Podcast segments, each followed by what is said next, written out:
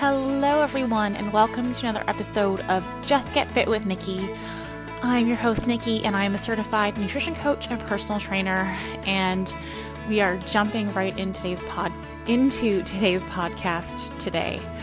And this is an episode which well, I didn't plan on talking about, but oh, I feel like it's going to be an emotional one.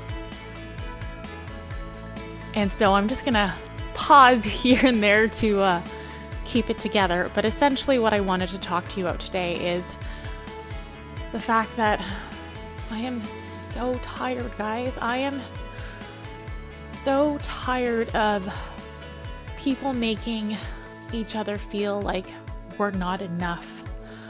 I have been called too skinny, too fat, not fat enough. I have been told I am too muscular. I'm not feminine enough. I, you know, am not, I'm just not enough. And it's exhausting because on top of being told this by other people, these are things that so many of us tell ourselves on a daily basis. I don't know about you, but I have spent too many years telling myself, ugh, I'm not skinny enough. I'm too fat. I'm too this. You know, if I were more like her, I would be more well-liked. I'd be more desirable. I would be more worthy of love. And it's just not true.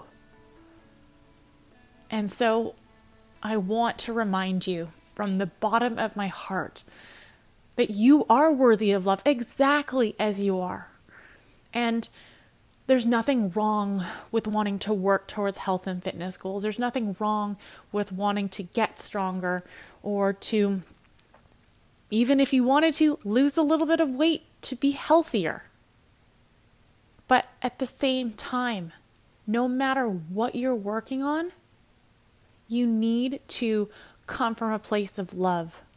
Because as someone who spent so many years working against my body and punishing my body, restricting my food, depriving myself, over exercising because I wanted to be the smallest version of myself. Coming from that place and coming from that mindset never made me any happier. Sure, I lost weight, I got smaller, but even when I was a size zero, I could tell you the confidence I thought I would have, the happiness I thought I would feel wasn't there. Because everything I was doing was coming from a place of, well, I need to change in order to be more loved, to be more accepted. So let me be the first to remind you that you deserve love just as you are. And I say this with every ounce of my being. But it's true. And as someone who's struggled in silence for years, I can tell you nothing will make you happy when it comes to being a certain size or a certain weight. Those things are not what will make you more fulfilled. Those things will not make you happy long term. So taking the time to learn to love yourself, to take care of yourself, to learn to love and accept your body, and to be able to celebrate all that your body does for you each and every day is what will make you happy. This journey is sure as hell not easy. There are going to be days when you wake up and doubt yourself, when you look in the mirror and think, what the hell? When you put on your pants and think, crap. There are going to be days when you want to give up. But you, my darling, you are worth all the effort. You are worth all the struggles. And taking the time to take care of your mental health and your physical health, and put those things first, to put those things before the number on the scale and before, you know, your pant size, those are the things that will be life changing. dressing for your body type, and wearing clothes that give you confidence, regardless of the size. That's what will shine through. That's what people will see. And so I want to encourage you to take care of yourself, to nourish your body, to stop skipping meals, to stop thinking that you need to shrink yourself in order to be deserving of love, because that's just not true. And so I wanted to spend a little bit of time today talking about some of the things that have really and truly helped me be more at peace with my body. And that doesn't mean I wake up every single day and think, damn girl, you look great. Oh my gosh, wow, love my body. No. I wish that were true. I wish that all of a sudden everything just fell into place and every day was amazing. No, some days are still a challenge. I still have to catch myself and snap out of things and be like, no, Nikki, that's okay. That scale has only gone up because, you know what? You haven't gone to the bathroom. You went out to eat. You're retaining more water. You know, it's that time of the month, whatever it is. But one of the things that really and truly has helped is talking to myself like a friend. And I mean a good friend. I don't mean one of those surface level friends that could really give a crap about you. I mean a good friend, a best friend. And this means I have a lot of conversations with myself. And I know that sounds silly, perhaps, but I think we all have a lot of conversations with ourselves that you don't realize. And those come in the form of self-talk.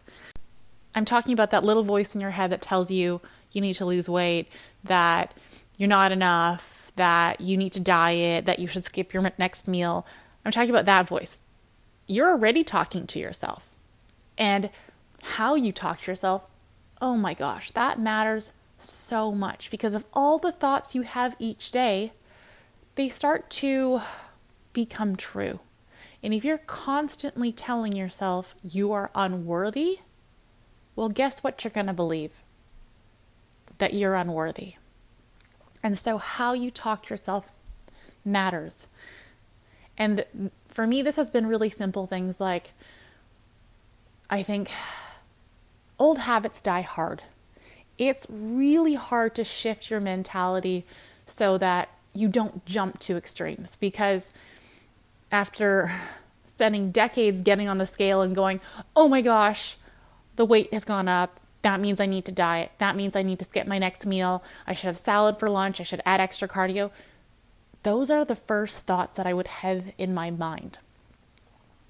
And so to shift my thinking, I need to continue that conversation, but I need to switch it around.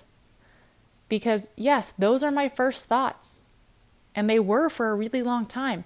So to have my mind not go there has been practice. I've had to create new habits around how I speak to myself.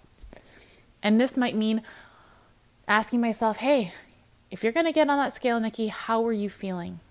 How is your mental health? How are you feeling about your body today? Is getting on that scale going to be healthful and helpful? Because if the answer is no, then why get on it? And so I will have these conversations with myself throughout my day. I'll say, hey, okay, I did feel good. I got on the scale, numbers up. Okay, now I'm not going to jump to extremes. I'm going to, you know, go over why my weight might be up. It's not automatically going to be because I gained a bunch of fat, because I had some carbs. No. There's a lot of science and reason and logic behind things. And this is where I try to speak to myself with a logical brain. And well, you know what? It's it's not easy. It's been a lot of work and a lot of practice and a lot of repetition. When I when I decide what I want to eat and I've got a craving for something, sometimes my brain goes, "Ooh, that's an off-limit food. You shouldn't be having that." And I go, "No. We know that's not true. You're not going to gain weight all of a sudden just because you've eaten, you know, a carbohydrate, you've eaten pasta, you've eaten bread. That's not how this works. If I consistently consume a surplus of calories, then sure, I will gain weight, regardless if it's a surplus of calories from vegetables or fruit or, you know, things people deem as quote unquote healthy. And I don't mean that there's anything wrong with those things I listed previously. I just mean gaining weight has nothing to do with exactly the food. I could lose weight and eat nothing but cookies. I sure as heck probably wouldn't feel very good, but I could do it. And this is where I really do believe stopping yourself in those moments. When you catch yourself in the mirror and you think, great, just great. And you have all these negative things to say about yourself, stop. Change the narrative. You might say, you know what? Ooh, this pair of pants, not the most flattering today. Let's put something on that's going to make me feel my best. Move on, switch it up. Take that time instead of focusing on, you know, oh my gosh, this pair of pants made me look fat. My love handles are hanging over. What are you going to do moving forward? What are you going to do that's make that's going to make you feel good? That's going to give you confidence. That's not going to have you doubting your self-worth. Maybe it's a really old pair of pants that needs to be donated. That's okay. But move on. What are you going to wear that's going to change your day around instead of you being negatively impacted by that all day long? And so this is why self-talk for me is a really, really big one. Something else that has really helped is who I follow on social media. If you are big into Instagram or, I don't know, like Snapchat, Facebook, whatever it is, um, who you follow matters. Because if you constantly fill your feed with people who are, I want to say, of a body type that's not your own, whether it's extremely lean, I'm talking about competition lean, you know, peak week lean, people who are, you know, always counting their macros or calories, and you don't do those things, it can be really hard to feel normal, to feel like what you're doing is okay. Now, I'm not against people competing or counting calories or macros. There is a time and a place for those things for certain people. I've said it before, but I'm not someone who could ever do any kind of competition because that would just put my mental health and physical health at risk. I have gone through so much with my disordered eating and binge eating to put myself in a position where I know that that could impact that. But there are some people who have a great relationship with food who can simply, you know, cut back in calories, do certain things, and then get back to life. But following people who resonate with you, who are, I want to say, not a mirror image of you, but reflect more of you. If you follow people who are, you know, a size zero or a size two all the time, you're going to think that being a size zero and a size two is the norm. And there are some people who will always be that lean and that, you know, that size their entire lives. They will be able to, you know, eat and drink whatever they want and maintain that in a relatively healthy way. They're not going to be starving themselves. They're not going to be doing tons of cardio. They'll just be able to maintain that. And that's, that's great. Great for them. Right? This isn't a one body type is better than another. Absolutely not. Healthy is always going to look different on each of us. You might have to gain five pounds and that will be your healthy body weight. That's where you're going to feel your best. You're going to have great energy levels. You're going to recover well from your workouts and you're going to just feel like you're thriving. You might say, hey, you know what? I lost seven pounds and I feel my best. I feel like I have so much more energy. I'm able to, you know, run faster or farther, whatever it is. But there are going to be so many different places on the spectrum of what is going to be healthy for different people. And so when you follow a wider range of people, you know, different backgrounds, different strengths, people who love health and fitness because they love health and fitness, people who love getting strong, people who love, you know, eating and creating great recipes that have nothing to do with calories or fat loss or anything like that. It's really important to have that diversity in your life because social media is an echo chamber. And I've said this before in previous podcasts, but especially with Instagram, Instagram sees that you follow, you know, this type of person. Well, guess what your Explore page is going to be filled with? More people who fit that description. And before you know it, you end up going down some rabbit hole of where you think the entire world looks and eats a certain way. And that just isn't true.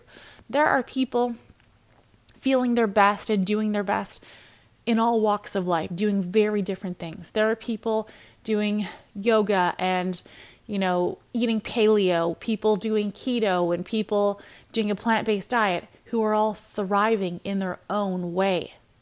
There is no one best way to achieve your goals. There is no one best way to become your healthiest self. It will take time. It will take experimentation. It will take commitment on your part to see what works best for you. And I can't tell you what's going to work best for you because we're all different individuals. I can tell you, yeah, you should prioritize water. Make sure your sleep is in check. Make sure you're managing your stress. Prioritize protein, weight lift, get your steps in. There are so many different things that I could tell you. And for some of you, it's going to make all the difference. And for some of you, that's not the one thing that's going to make the big difference. But I will say how you talk to yourself, and if you can find people and fill your life with people in real life and on social media who remind you that it's okay to find your own way to get to the place you want to be, it does help. And so no matter where you're at in your journey, please remember that you are worthy of love. You do not wait to get to, you know, your end goal to be deserving of love or to start loving your body or start taking care of yourself. If you come to your health and fitness journey from a place of love, it makes it so much easier. I'm someone who, when I started my journey over five years ago, it was for aesthetic reasons. I wanted to lose weight. I wanted to, you know, feel better in my skin. And it took me several years to get in a groove where I didn't hate working out, where I didn't restrict my food, where I didn't feel like I needed to earn my meals. Because the truth is, you don't. You don't need to earn a meal. You don't need to keep ignoring your cravings over and over. When people ask, oh my gosh, how do you deal with like a chocolate craving? Or I was like, you eat the chocolate. Eat the chocolate and move on. Because when you're constantly trying to control everything and restrict things and, you know, be quote unquote perfect, you're suffering and you're struggling in a whole other way. And so my my advice is always the same. Focus on something you can adhere to long term. Focus on small, sustainable lifestyle changes, which, you know, you actually enjoy, that you can keep up with. Maybe it's adding a little bit of extra veggies. Maybe it's adding a bit of extra protein, an extra glass of water, a short walk after dinner. They don't have to be life-changing things. You don't need to give up pizza and pasta and your favorite foods to get to where you want to be. You shouldn't give those things up. Life is far too short to be so strict and rigid with your eating and exercise. I promise you, you are not going to get to the end of your life and been like, crap, I shouldn't have had those nachos. No. You're thinking, huh, shouldn't have wasted five years on that relationship. Shouldn't have, you know, gone on that trip and drank that water. But you're not going to care about those little things. And I know those little things can feel huge in the moment, that you can do something and think, it's over. I shouldn't have done that. Now I have to start again. Ugh. No. It's not about being perfect. It's about showing up for yourself every day and doing the best darn job you can. And that's going to look different every day. Some days you're going to give one hundred ten percent and feel amazing. And some days you're just going to barely show up, struggle through everything, and call it a day. And that's still a win in my books. Every day you show up for yourself, even if in a small way, you're winning. You're coming out ahead. Two steps forward and one step back is still one step forward. Don't discount little amounts of progress. Celebrate those things, because this stuff is tough. And you showing up for yourself is something that needs to be celebrated. Set goals for yourself, but be realistic and be kind to yourself along the way. All right, my loves, thank you so much for listening. And if you've made it this far in the episode, I'm sending you lots of love and a big, big hug. Don't forget to subscribe. And if you are enjoying this podcast, take a second, leave me a five-star review, leave me a comment, get in touch with me on Instagram at justget dot fit. And if you have any questions or are interested in one-on-one nutrition coaching, you can email me at nikki at justget.fit. That's Nikki, N I K K I, at justget.fit.